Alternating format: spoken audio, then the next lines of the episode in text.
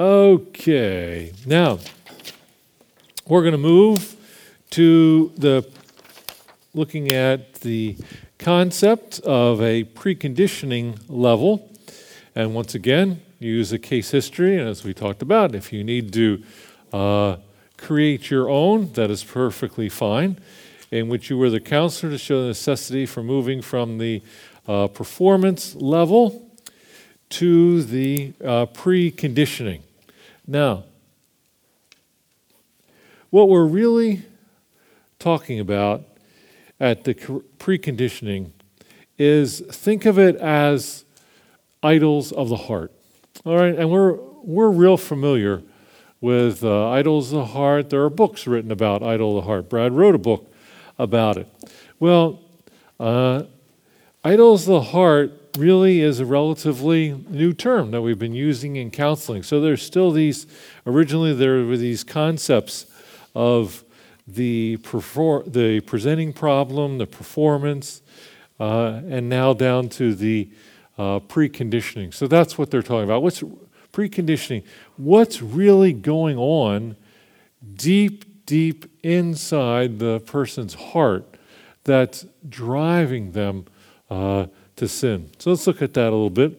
Uh, we'll continue with the previous example. There was more to this situation than just adultery. Remember, we said the uh, she had the she came in with grief originally.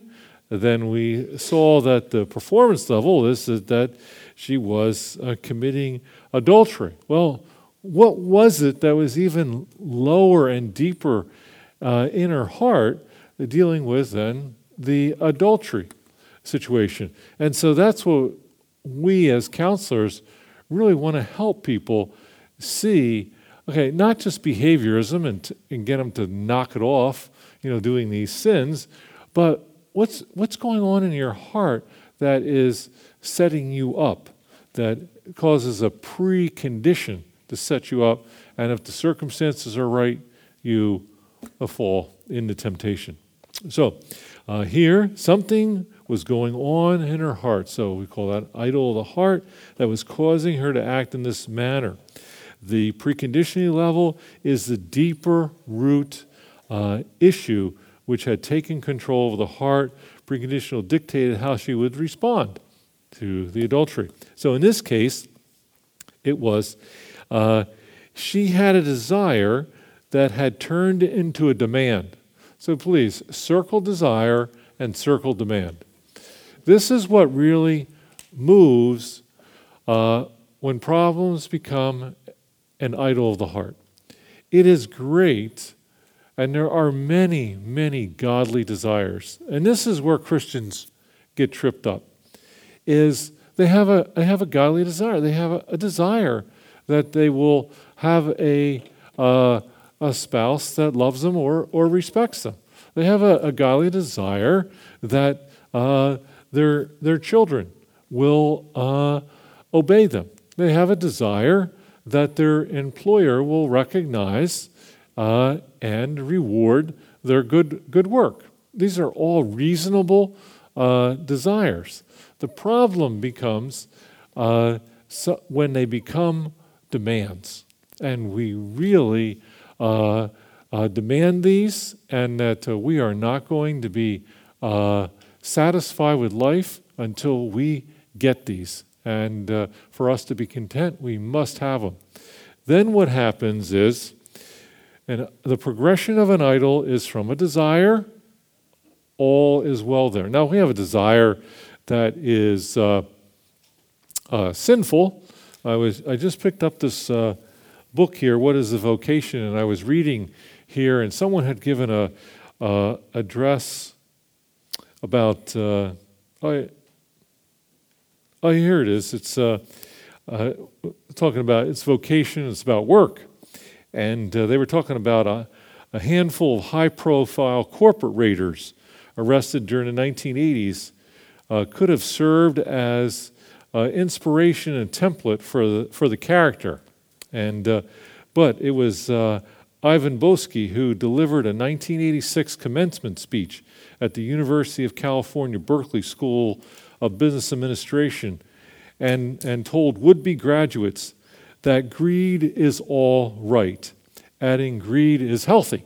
So you can see when your top business leaders in the country are given a commencement address that this is all right, why certain things happened on happened on Wall Street in the 1990s and are continuing to happen.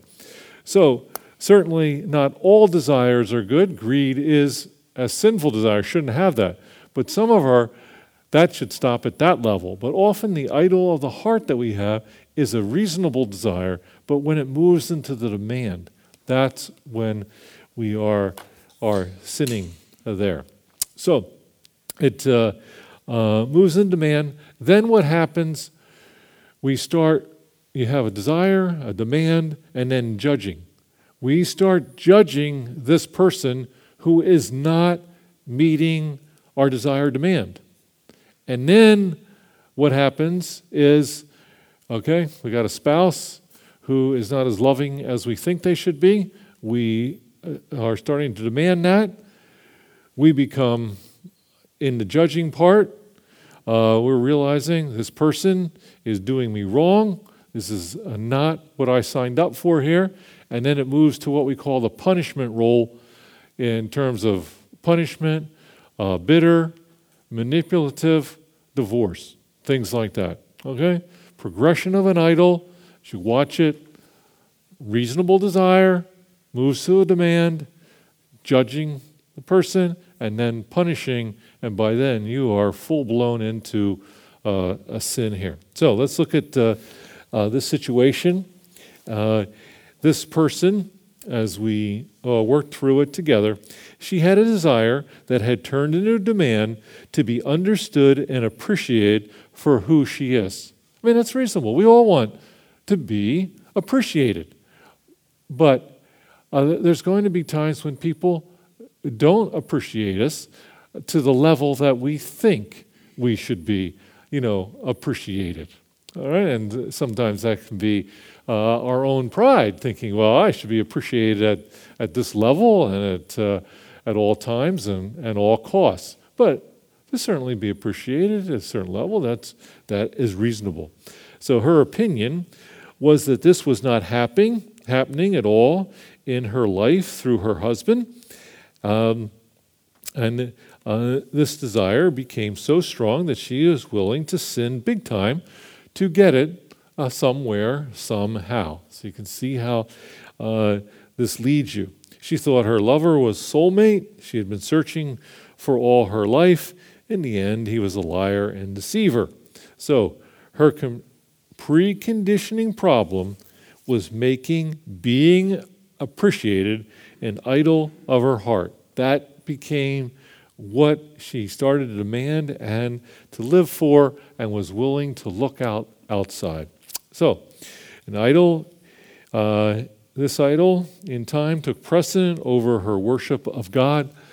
Uh, and so that's what they're talking about there in that material. So, uh, certainly, if you want more material on idols of the heart, you know, uh, Brad's book on it.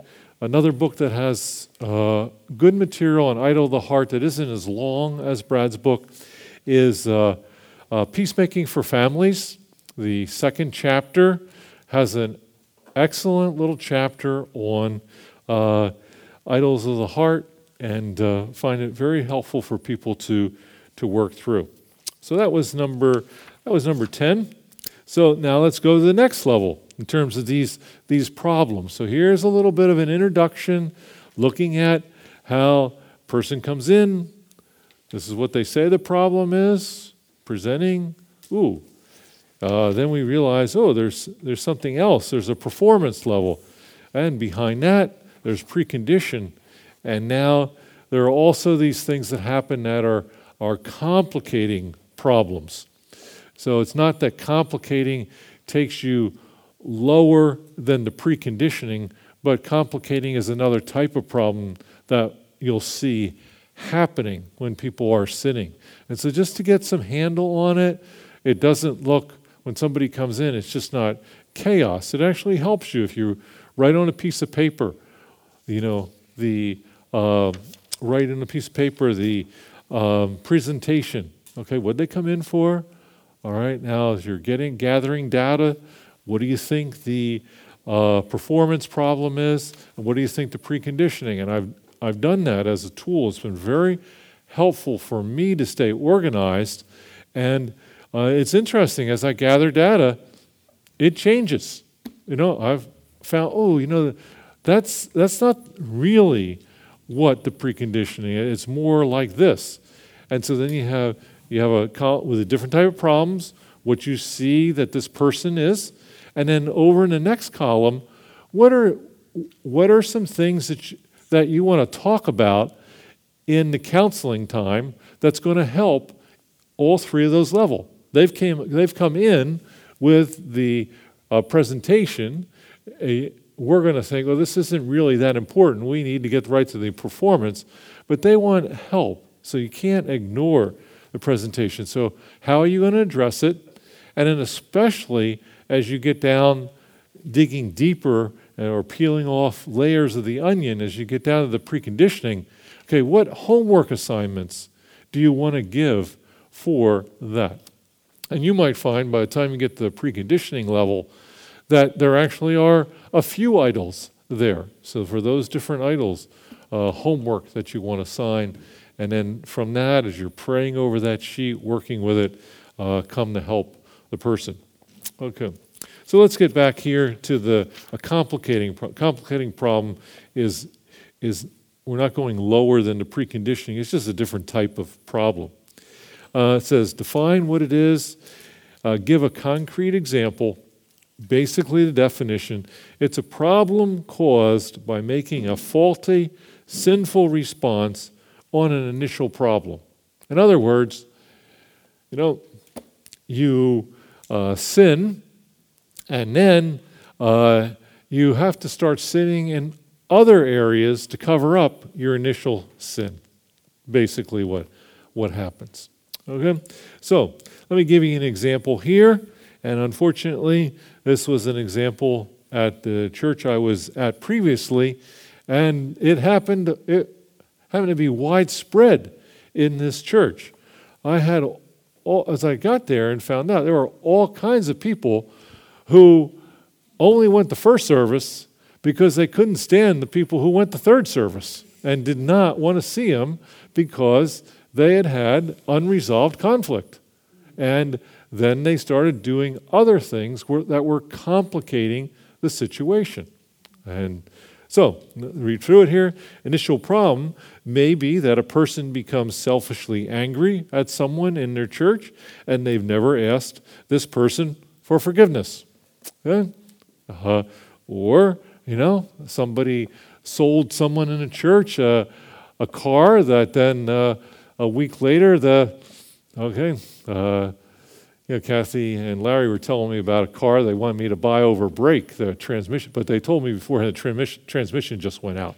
You know, the car goes, you know, somebody buys this car a week later and transmission goes out. Well, you know, one party thinks, well, they sold me this bummer car, they should take it back. The other people say, well, uh, it worked fine when I had it. How, what have you been doing with it, you know, this week you've had it? They never get it resolved. So then you have the, this issue going on. Well, fortunately, I can't, in God's kindness, I, I, you know, I'm sure we must have it. We're sinners here at Grace Fellowship Church, but I don't know of any that uh, skeleton like that in the closet. And uh, so, uh, as time goes on, the person who is angry begins lying about why they don't want to attend events at the church. Because you got, all right, you got your first service people, you got your third service people, but oh, you're having a uh, you know a special dinner, or you're having something in the evening, and the missionaries are coming. You're, and they think, oh, those other people might be there. You start lying. Ah, you know. Uh, so you now have lying. You have person lies about why they're not coming to church. Also, beyond that, they're not fellowshipping with other believers as they should be because of this original, and now you end up with uh, a complicating problem besides this. And you, as you're dealing with people, you will see these things in, in their lives, and you'll have to as you're peeling the onion, working it through, helping them to be able to see, you know, what you're doing here. This this sin has caused this sin, has caused this sin, and you can start to see how things are spiraling down in their life, and they wonder why are they burdened with such sadness and such such guilt in their lives. So these are just uh, nothing fancy here. These are just sort of labels to sort of help you uh, get a handle on what would be going on, so you can help uh, these people. So a couple notes there uh, on that to give you some uh, uh, guidance. All right. Now, we, we talked earlier about halo data. so, uh, halo data, uh, define it and give some examples of halo data for uh, depression. So, um, Lisa, we're working on number 12 uh, there. So, halo data is information communicated in nonverbal ways. All right. Now, you might think I'm uh, um, sneaky. Uh, uh, some people might think I'm uh, tricky, but all I'm trying to do is gather all the data I can. So when I have a couple come into my office, uh, I purposely set the chairs pretty close to each other. And so I want to see if they keep the chairs in the same spot or if they move it, and I'm, they might not realize it, uh, but I'm watching real carefully then to see who moved it and uh, how did they move it. And that is what basically Halo data is. That gives you a whole lot about. Now, they might be telling me, oh, everything is fine and hunky dory and this and that. And I, but I already, you know, something unusual has, has happened here. So uh, stay alert. It's just not answering questions, but what's, what's going on. So this is what Halo uh, data is.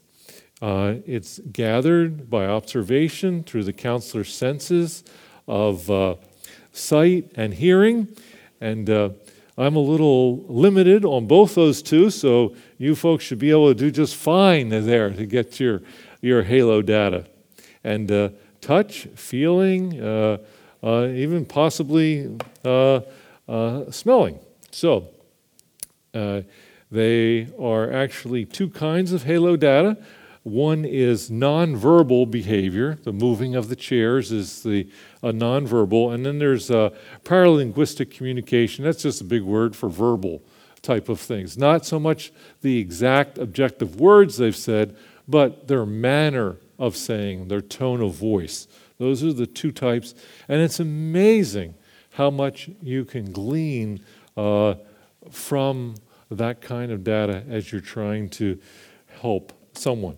So uh, let's look at it here. Let's look at some nonverbal behaviors that may indicate even a, a severe condition as depression. And when we're talking about suppression, depression, we're not just call, talking about a deep sadness.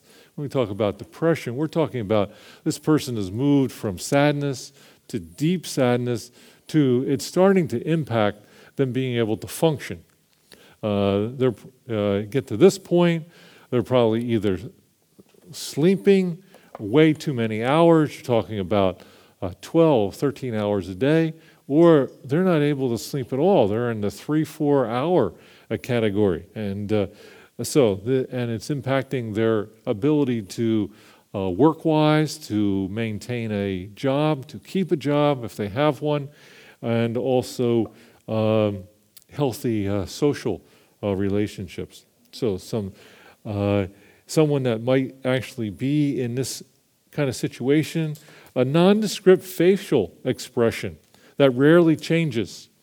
I told you about the fellow who came in for counseling who had the adulterous relationship where that guy had a just a flat, flat face. Nothing. I could try and talk to him about the weather. I could try and talk to him about the sports. I could try and talk to him about hobbies. I could not get in the beginning anything out of this this guy. It was just uh, deadpan.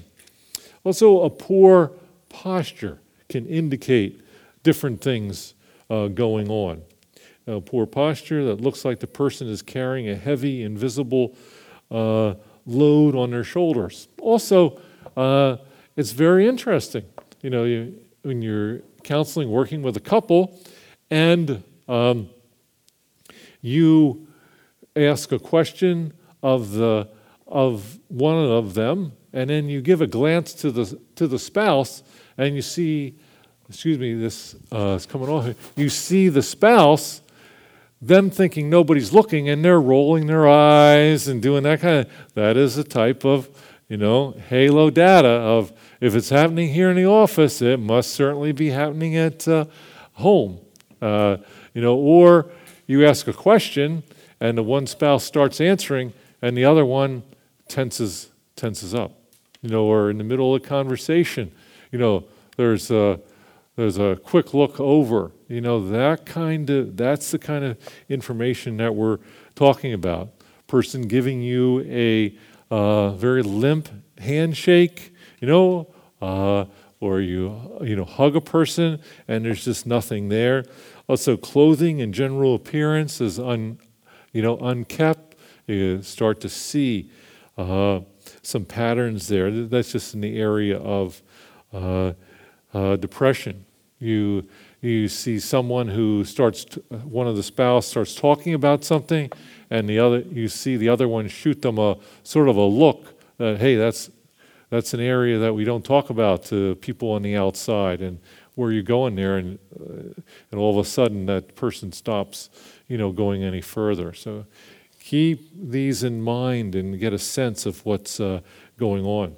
So, on the other hand, you have the ones that deal with speech, uh, how they're talking. An example of this manner of communication that might even in depression, and I just use depression as an example here, but uh, you get halo data on a lot of things, had uh, little or no uh, inflection uh, to it, even when the matter of great importance are being uh, discussed. Okay? Or the, the voice would demonstrate a loss of exuberance for life, which is symptomatic of depression. Or you're talking to somebody and you ask them a question, and uh, let's say it's the husband, and certain things he's uh, just rather lackadaisical about. You're talking about uh, the home. And then, then you start talking about something else in the home, and all of a sudden, his speech, uh, you know, gets gets real strong, very definite. Almost sounds like he's a, uh, a master drill sergeant for the for the army. Okay, this is something that, all right. Uh, from what he said, I couldn't tell that this was a major issue in the home, but from the manner in which it was said, I can tell that, oh, this is, this is a big uh, deal.